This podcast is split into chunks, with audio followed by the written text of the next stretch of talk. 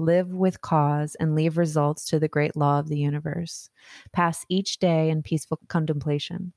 Chinese finger puzzles are a gag toy which imprisons an unsuspecting victim's fingers inside of a small cylindrical object made of lightly woven bamboo. Once trapped, the typical reaction is to attempt to break free from the puzzle by abruptly pulling away, and to avoid capture by resisting the confines of the object. With every pull in the direction of opposition, the grip of the trap only gets tighter. But the paradox of the puzzle is that escape can only be found in surrender and release. The action of pushing towards the middle of the cylinder and moving towards resistance is where liberation from this prison may ultimately be found. The finger puzzle is a dynamic metaphor for how the act of resistance and opposition can leave us feeling trapped, in a panic, or stuck struggling out of a situation that we've initially and perhaps unconsciously consented to. There may be usefulness in considering the act of surrender when met with feelings of resistance, and lean into the notion of less being more, gentleness as a force all its own. We can break free from what we are attached to only with the proper and intentional movement. The more we pull away from the confines of the objects that bind us, the tighter they will grip on our ability to expand and evolve. The more we struggle for freedom, the more freedom will become a struggle. You have the power to resolve resistance with solvent thoughts. Move close to equanimity by breaking free of entrapments of your fears through gentle confrontation. May the lessons that emerge in moving closer to inner and outer liberation allow you to break free of limitation and shift your focus to expansive visions. I'm an insane, sexual, shadow witch, and my name is Lacey Free, and I'm the fucking host of Horror Pod.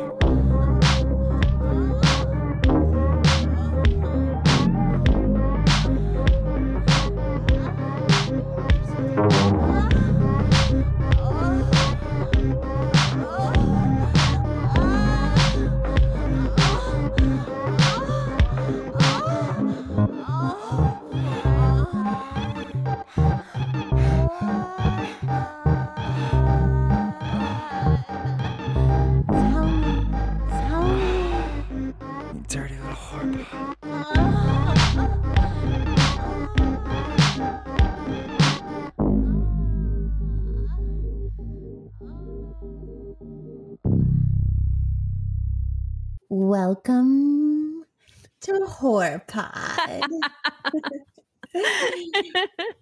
Today I'm with the beautiful, the lovely Jen, the new mama, also the glowing new mama. Tell us about you. Tell us your full name. Tell us who you are. Tell us Mm. about your magic. Thank you, Lacey. I'm so happy to be here. Um, so, my full name is Jennifer Sodini, but friends call me Jen. Um, I just gave birth, and actually, this is the first podcast I'm actually talking about that on. so, it's exciting.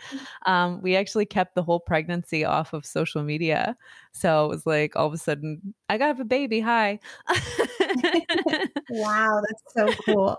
um, but yeah, I'm an author, creative, um, kind of dabbling in the space of media for the last, geez, uh, 10 plus years. Um, and my magic revolves around um, kind of finding that gap between ancient wisdom and the modern world and the synthesis of art, consciousness, um, different realms of consciousness, and um, yeah, this wonderful mystery that we're all surfing through.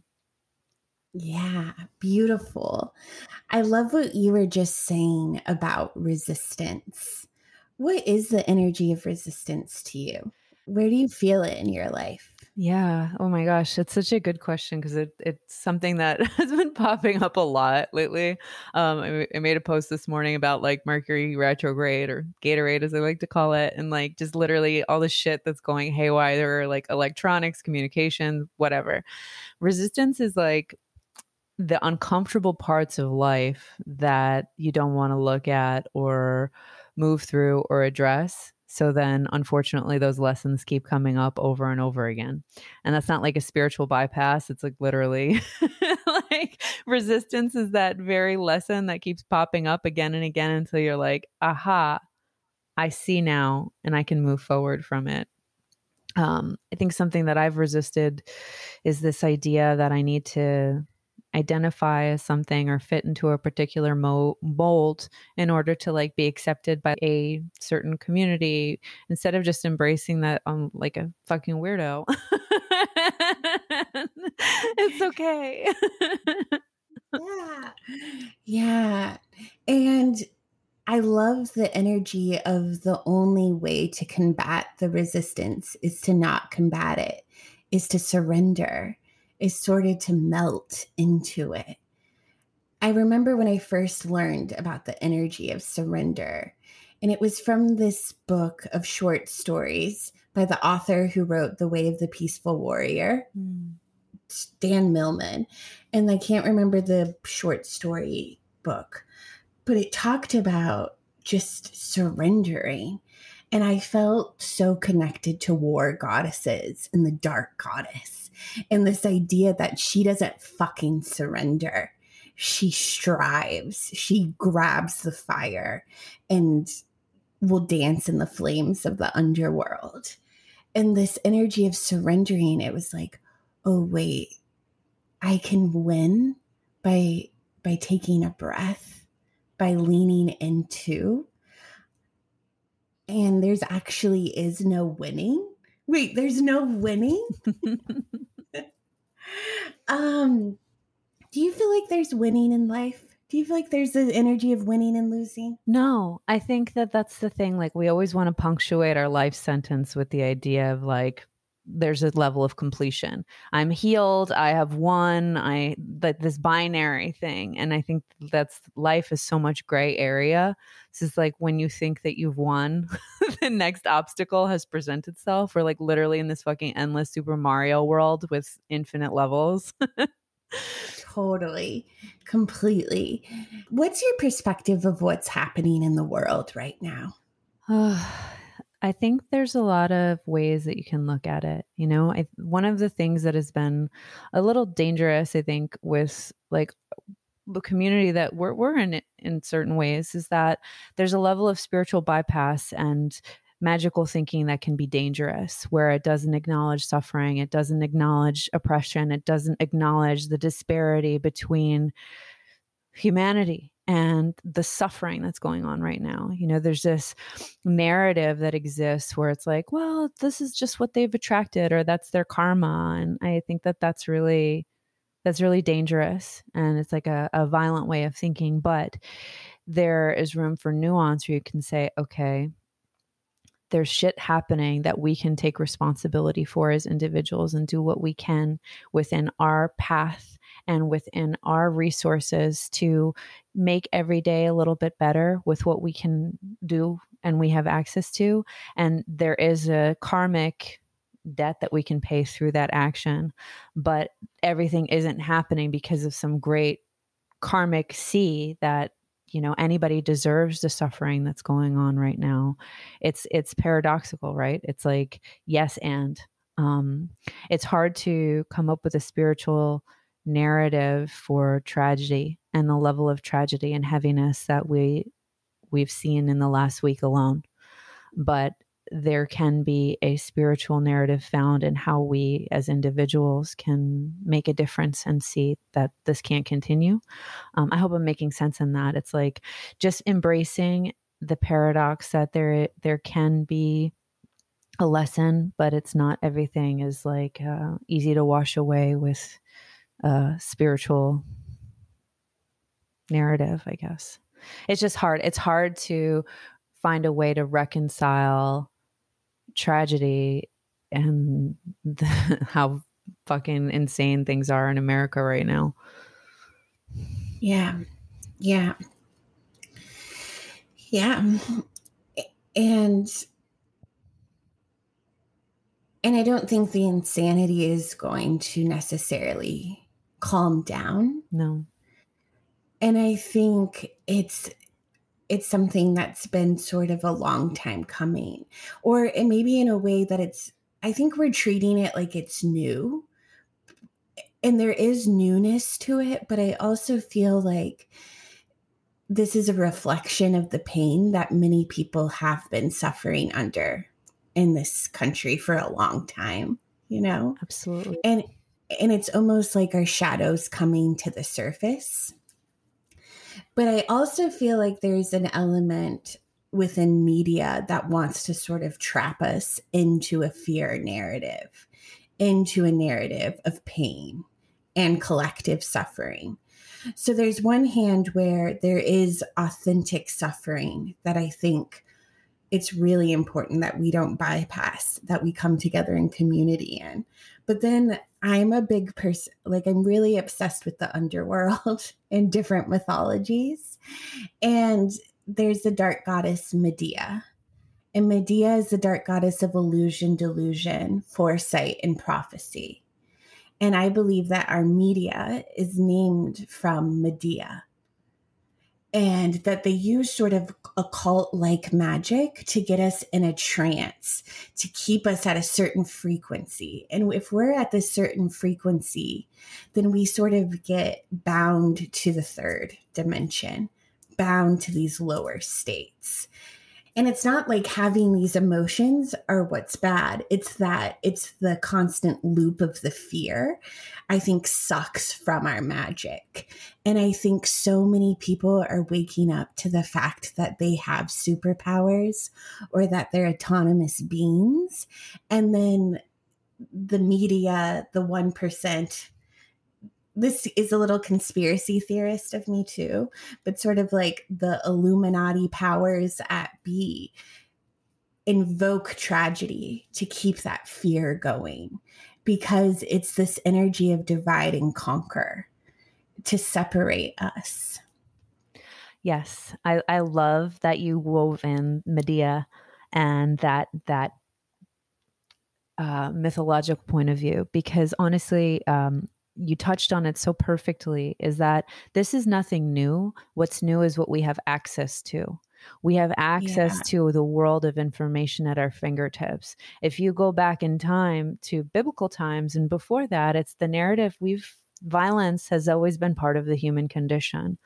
Um, the yeah. difference now is what we have access to in the palm of our hands and what's being fed to us, and how much of it is actually affecting our emotions, right? And if you want to go from a Gnostic, yeah. Gnostic point of view, you know, it's like very like these archons might be like feeding off that fear. Who knows? You know, but to keep people in a space of fear is to keep people in a space of control is to keep people in a place of complacency is to literally keep people under a spell of well nothing matters so why bother it's literally like yes.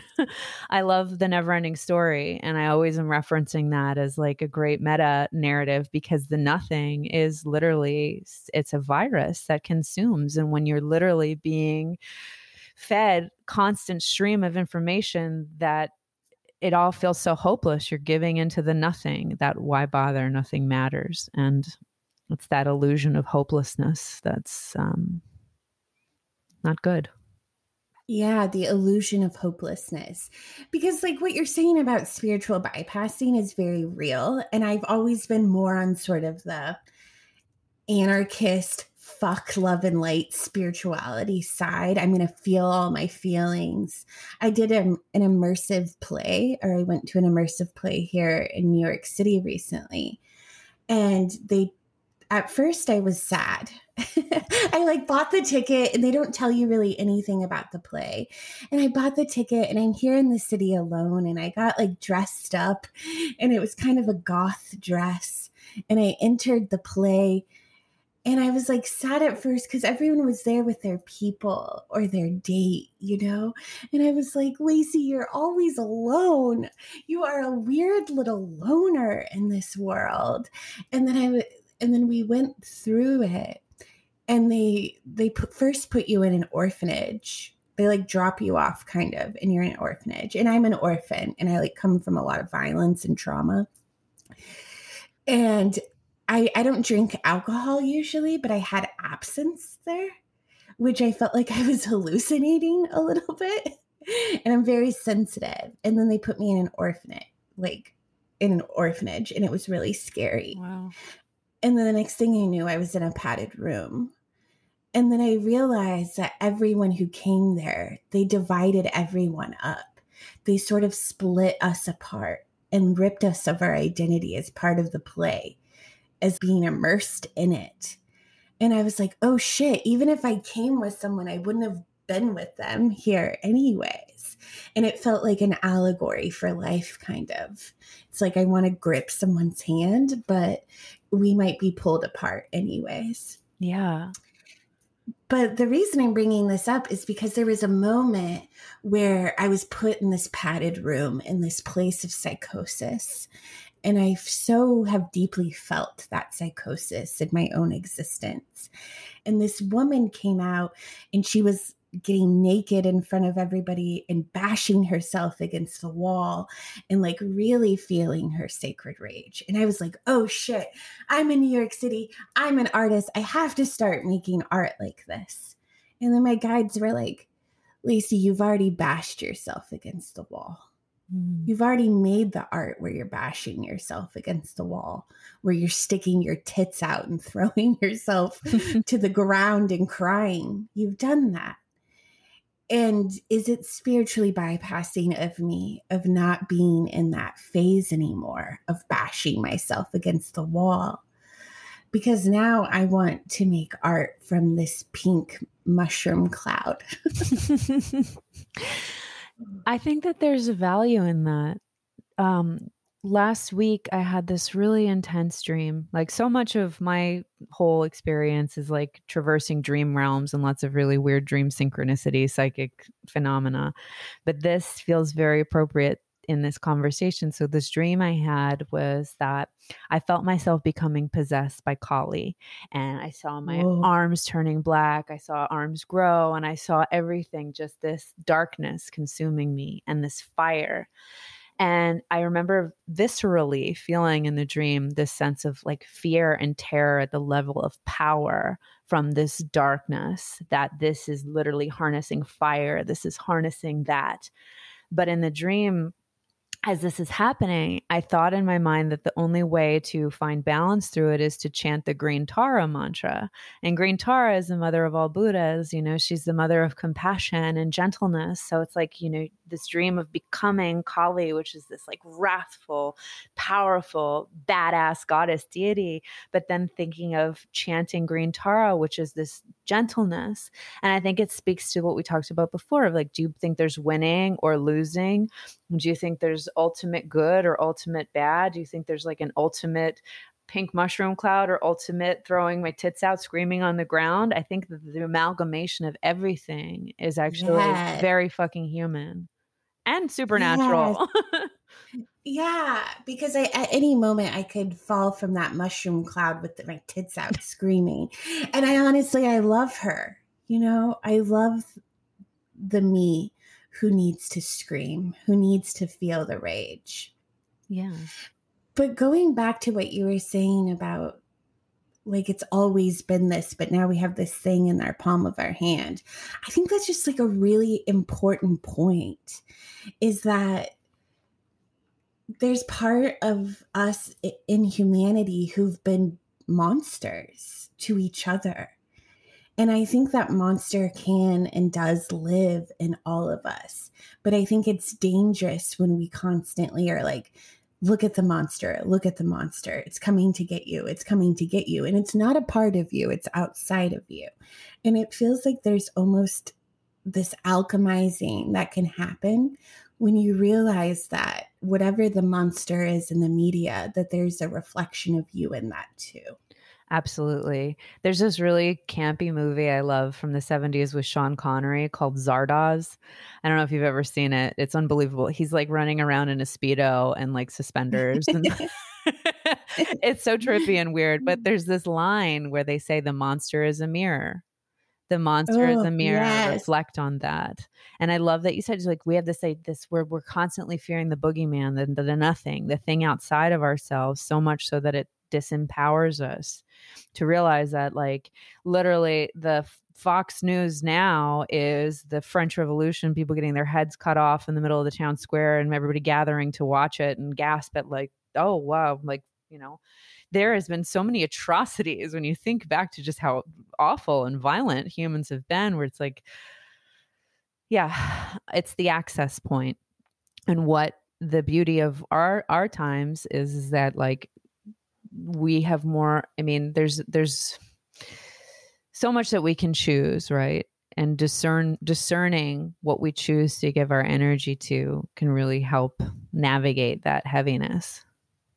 Yeah i ax it was like a sort of accident i don't know if accident's the right word but i i didn't trip i haven't done any psychedelics for like over a year and I haven't done like a ton of psychedelics in my life, period. And then I'm in New York City by myself. And I ate a chocolate that was in a freezer, a truffle, and it was a mushroom chocolate. and at first I was like, okay, I'm staying inside. I'm staying inside because there is a whole fucking world out there, a whole city. And I was like, whole, like I already read energy a lot. You know, I like feel people's energy in my physical body and I can take on people's physicalities. So I was like, there's no way I can go out in that city. There's like real monsters outside. and then I did it and I sat and I like danced. And then my guides were like, okay, bitch, you didn't come here to sit inside. You didn't come here to trip alone inside. So getting dressed was the hardest thing in the world. But once I got clothes on, I went out in the world and talked to strangers, tripping balls in a city I don't really know. That's amazing. and it was at first I ended up in this park because I was like, oh yeah, I want to go to a park. And then I like stumbled upon a park. So I like went into the park. Uh scariest place I could have went to in the city. I literally went to like Satan's birthday party.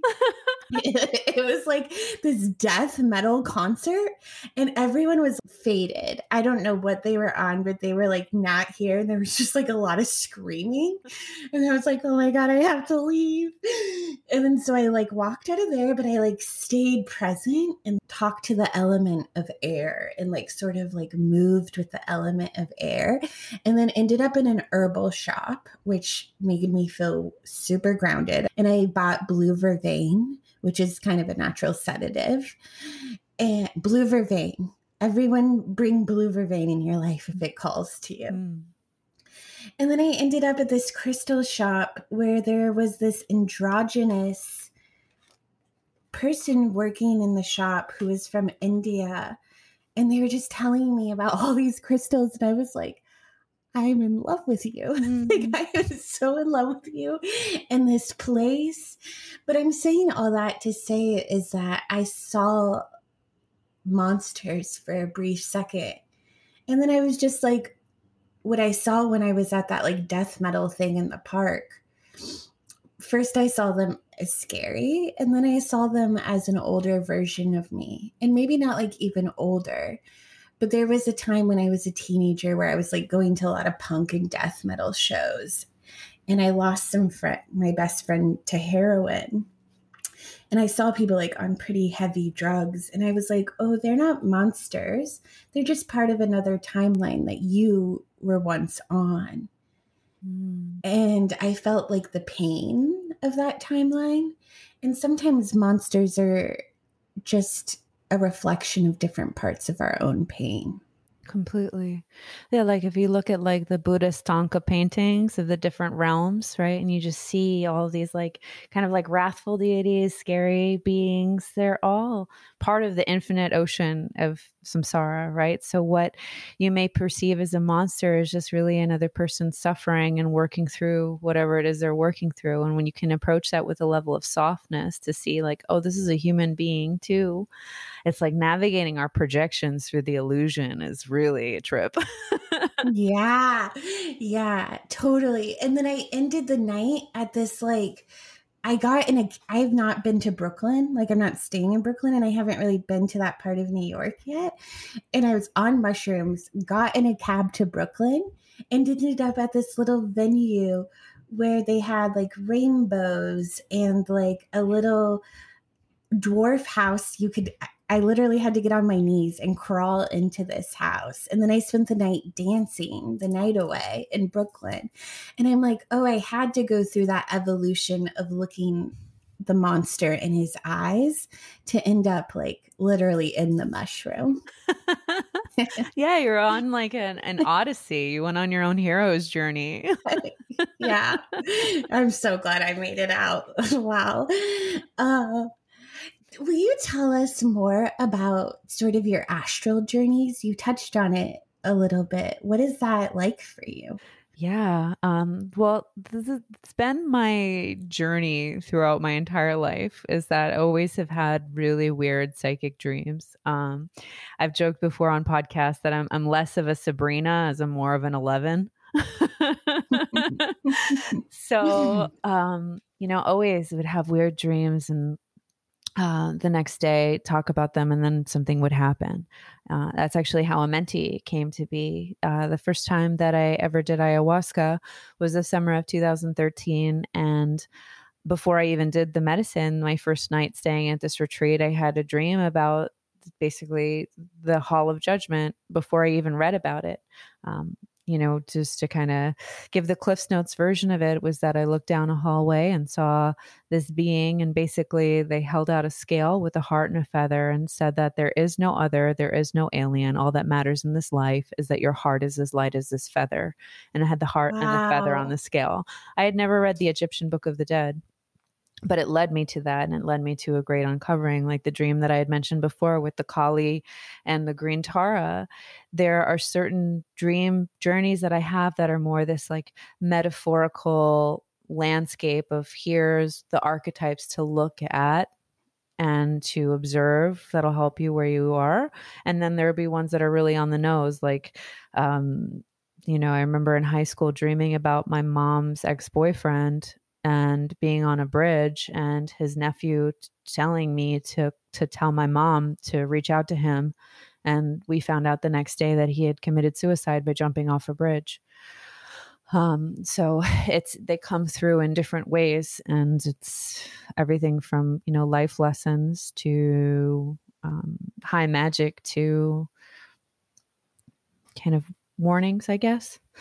Uh, especially you know in t- around 2012 is really when I was like deep, deep, deep into uh, conspiracy theories and like every rabbit hole that you can imagine. But around that time, I remember like just having so many intense dreams about like flooding and storms, and it was like high frequency uh, dreams like that. I feel like we do get these activations in that space.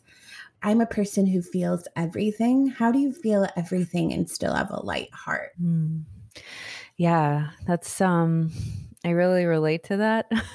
I, I, definitely um I think that's the thing where there's certain ways that you can articulate living light life with a light heart, right? It can be like, oh no, like love and light, live, love, laugh, everything happens for a reason you know, good vibes. And it's like, no, I think having a light heart is acknowledging your humanity and that nobody is impervious to pain and suffering.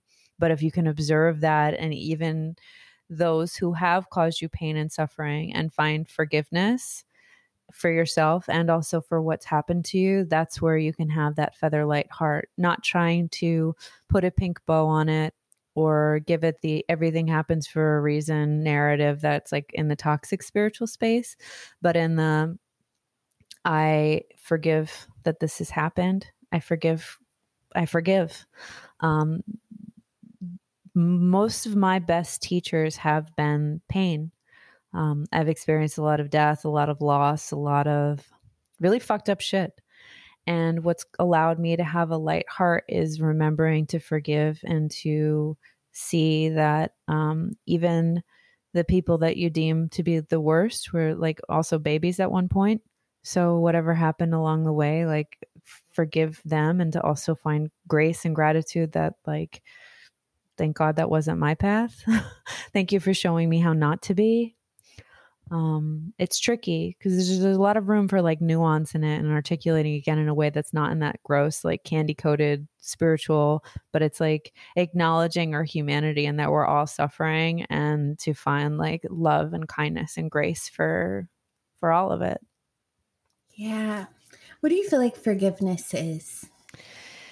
Oh, um, for me at least, in my subjective experience, it's being able to like acknowledge that um, shit happens, and we're all doing the best we can with what we have, with the tools that we've been given. Um, we're all operating from our own experiences and trauma, and if we can actually like find loving kindness for that stuff uh, it can help transmute it. There's a way uh, forgiveness is like a, a form of alchemy i guess. It's like finding order from the chaos or finding the usefulness from the fire finding the utility in the water. Um, you know to not speak in metaphor forgiveness is really just for me at least like letting go of the shit instead of continuing to hold on to it.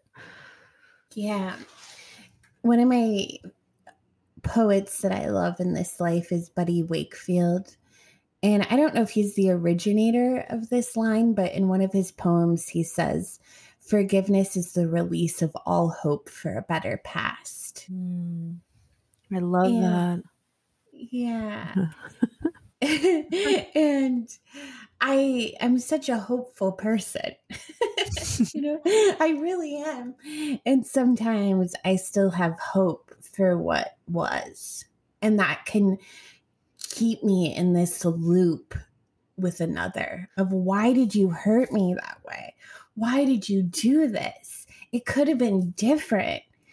Why didn't you tell me the truth? Like, why, you know, and it's just this like nonstop poking of hope of it could have been something else instead of surrendering to what it was. Yeah. No, there, that's something, you know, like releasing expectation, right? And finding acceptance. I love I love the way that poet framed it because yeah by by no means have I mastered forgiveness or having a light heart like becoming a, a mom and everything that has happened from like being pregnant to creating a person has been the most insane psychedelic experience of my life and I've done a lot of psychedelics.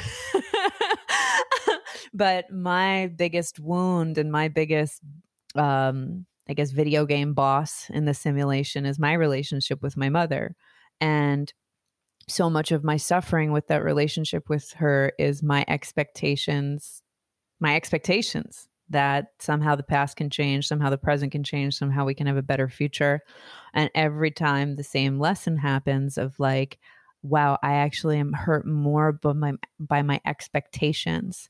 And instead of just like seeing the reality for what it is but it makes it harder being on the other side of an experience of like being a mom and being like wow. But yeah it's uh it's really hard to not expect or like how how to release expectations and like i don't know that's something i've yet to master on the path of this Through the eyes of Buddy Wakefield, I feel like he would call that not expectations, but hope. Hope that the relationship with your mom changes, or hope that you can mend it, or hope that she would be the mother that you're becoming. You know, it's so wild when you step into the position of being a nurturer and then you have to gr- sort of grapple with the fact that you weren't nurtured in the ways that you're giving out the nurturing. Yeah. Yeah. But then again, it's like how to step outside of yourself and try so hard to find forgiveness for my mom's own humanity because she was doing the best she could with what she had with the tools she's been given with her trauma, her time. But the one thing that we can control, again, kind of speaking to that paradox, is like how we move forward, right? Like, you can't control anybody else's actions or behavior or rewrite the past, but what you can do is create a new story with yourself in the driver's seat. So again, like becoming a mom, ironically having a daughter like, and just, you know, before uh, almost two years now, I, I stopped drinking. And it was mostly of this intention of that I don't, my mom, a lot of my issue with my mom is that she's a big drinker and doesn't want to doesn't doesn't want to look at it um, so I my protest, my okay, I'm never going to drink again because I never want to become that. So um, tangentially speaking, I guess it's my way of saying that I realize that the only thing I can control is myself, and this is a precious opportunity to do whatever I can do to create a better chapter instead of trying to rewrite the past. I feel like we can go back and heal the past by going and offering nurturing to our little selves so they don't have to walk around with that wound of not being held or of not or of being hurt in those ways. And I think forgiveness is important, but I think before forgiveness comes for a lot of people, they have to feel the anger or the grief or the sadness or the annoyance, you know? And I don't think forgiveness is possible if we don't feel those things fully first. And it might feel like we're going to stay in that anger forever. And I think that's okay if it feels like that. But eventually, I think you can dance. And I don't think anger is a state we live in when we are authentically feeling it. I think it actually moves pretty fast, usually. And anger is a motivator and it has a lot of creation energy and it's connected to the liver, which helps us filter and protect the other organs in our body. I felt the anger for a long time and the pain. And now I'm at a place where I'm understanding what forgiveness is better. Like I'm, I can hold the forgiveness more. Totally. And I think it's important, really important that you mention that about anger. Something a friend of mine told me that stuck with me because I, re- I remember in 2016, I went through like my angry phase. I think that was the angriest I've ever been in my life. I was just fucking angry and mad and just like completely feeling like hopeless, nihilist, like everything stupid. And he had told me, he's like, well, the thing that's important to realize is that anger is actually a secondary emotion. Anger comes from uh, rejection, hurt, anger is a secondary emotion. And I was like, oh, there's something to that. And again, kind of like speaking to our conversation, one of my best psychedelic experiences ever was with mushrooms. They're like a really incredible teacher, this odyssey, right? And I remember we were sitting on the beach and uh, just kind of like peak of that trip and i was just like saying like god i just feel so hopeless everything's stupid um, i'm never going to get through this stuff with my mom and there were these people on the beach and they were lighting these paper lanterns and mm-hmm. it was mm-hmm. really beautiful like you know you're tripping you see like these paper lanterns going off into the sky and we're having this like life conversation and you know he's listening. He's great. And I'm like, yeah, you know, just, I just don't know how I feel. And he's like, look at how beautiful everything is. Like, really just take it in, look around you. We are, we're on the beach. This is happening. And then as he says that, this guy is lighting his lantern and it gets lit on fire. And he's literally like freaking out, chasing this paper lantern on fire across the beach. and I'm like, oh what God. a metaphor. Like humans are such, we're capable of such beauty and these precious moments, but we're gonna fuck up every now and again. And like if you can see the beauty even in the failure, there's something special to that. So it's like we're all kind of chasing these paper lanterns on fire just to varying degrees. for reals for reals for reals and i i see what people are saying like anger is a secondary emotion but that's not like that's not sort of the energy i abide by with it because I think all emotions are their emo- own emotion. And I think throughout the day, we feel sad parts of the day, even on our good days, and like happy and joy and grief and anger. And like they are all connected, but they're also all separate. You know, mm-hmm. even the grief is connected to the joy, the joy is connected to the anger, you know? So I think they're all connected, but sometimes I think people say that in a way of like, don't feel the anger, feel the sadness first, you know? Mm. I think people are very afraid of the feminine feeling anger. Yeah. And and I think anger is also so connected to creativity you'll see different emotions come out when people are about to give birth. And sometimes it's anger. And I see birth as a death process that the maiden dies as she gives birth. And sometimes she starts the death before she gives birth or even after she gives birth. But an older, the maiden version of you dies so that the mother you can be born into. And it's a really cool process to watch. And it can be really interesting when you see the mother hit the point of rage or anger. And not every mother experiences that, but some do. And they like even try to shrink in it or stop it. Like you'll see it in movies too. You know, the woman will like grab her husband and be like, don't fucking touch me, you know, because she's like going through the pain. But it's almost like the sacred rage of the fire of death you know? I didn't personally have that in my birth experience. I actually had like i had a c-section and it was completely unexpected. Like i went in for just the checkup.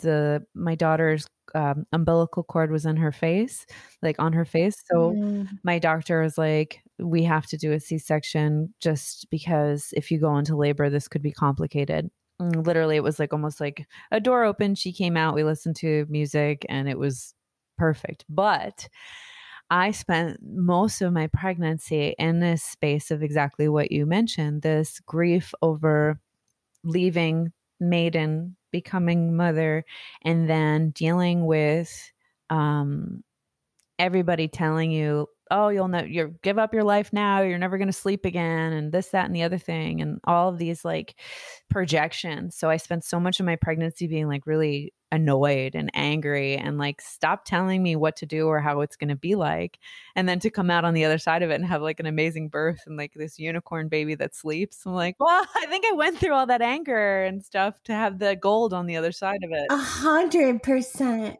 A hundred percent. I think there's something so deep to that.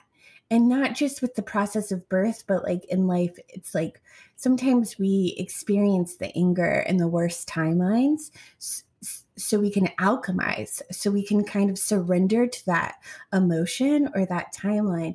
And i think it does help us jump on newer higher timelines. i agree. And what is more of like creation energy through every cell of your body when your body's in this process of creating a person. This is like 100%. literally the beaker of alchemy. yeah, for reals.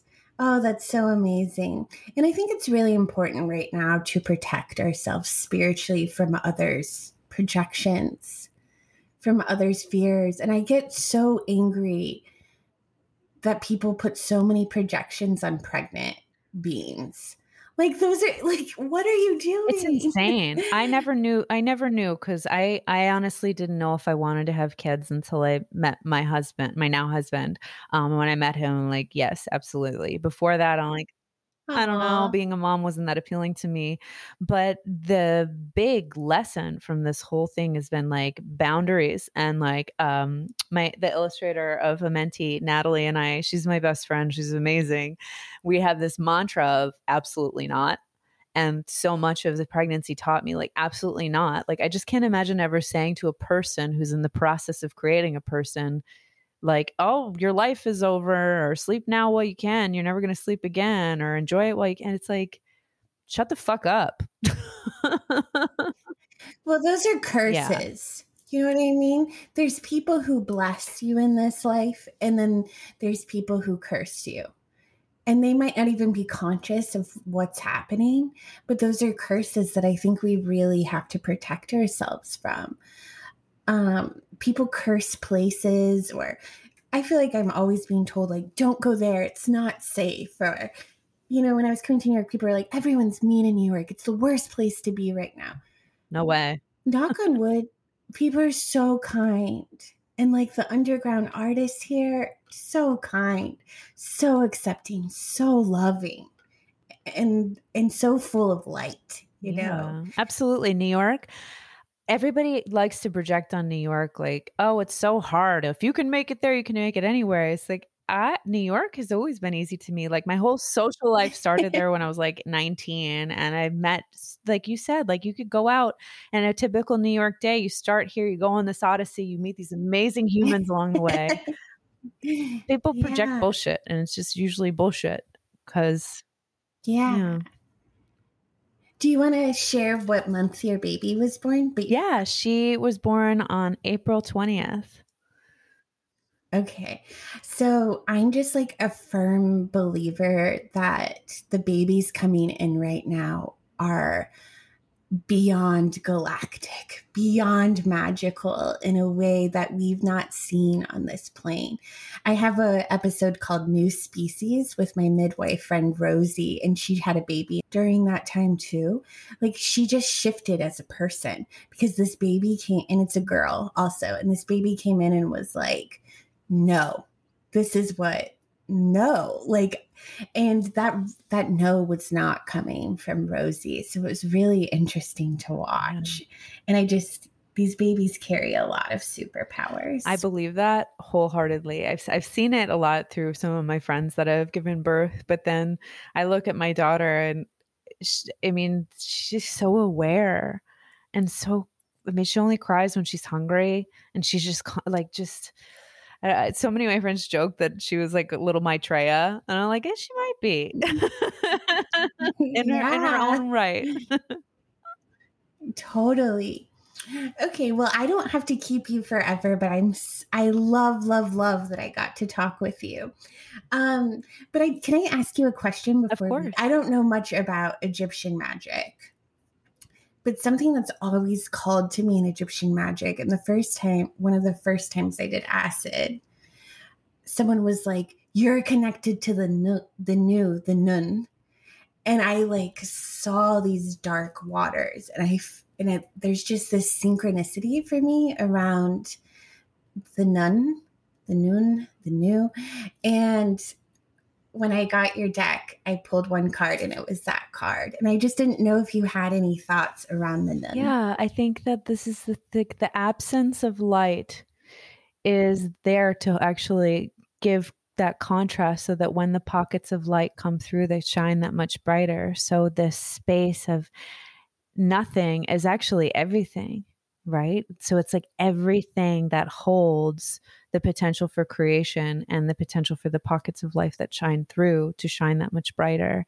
Um, I I think it speaks so much to our conversation and even the underworld and that energies that you're drawn towards is that embracing darkness is actually embracing everything, embracing light. It's not empty in the space sense of like um, holding nothing. It's actually holding everything. So it just goes to show that like everything we just touched upon, you know, holding that there is no end. It's all a process, you know. Um, Arrival is one of my favorite movies, and this I don't know if you've seen it. It's really great. As a as somebody that loves words, you'll love this movie because it talks about you know basically language right? And we we speak in finite terms winner loser and begin. These beings from another planet come and every way that they use language is in process. You know one of them is dying. It's not that they're dying not that they're dead they're in death process. Like life is life Yeah. process. So Yes. yeah i hope that makes sense is so cool. yeah, that's so cool. Thank you for sharing with me. And and praise be the mother. So where can people find you and will you tell us about the different decks you have and the magic you're Yes. creating? Um, so you can find me on social media at Jennifer Sodini, jennifersodini.com. Um, if you're interested in the Amenti Oracle deck, um, it's pretty much where every major book is found.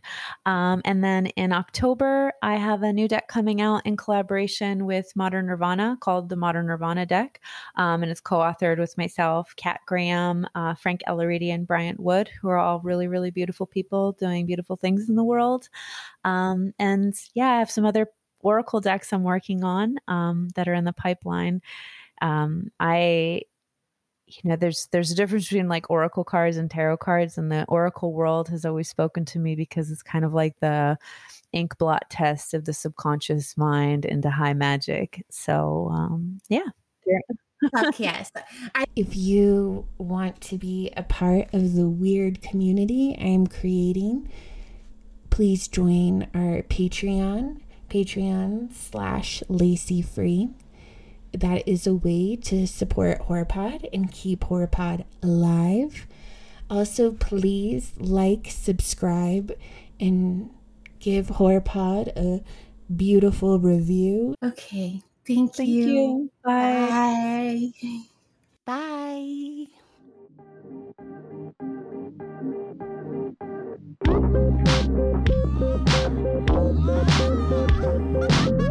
Bye.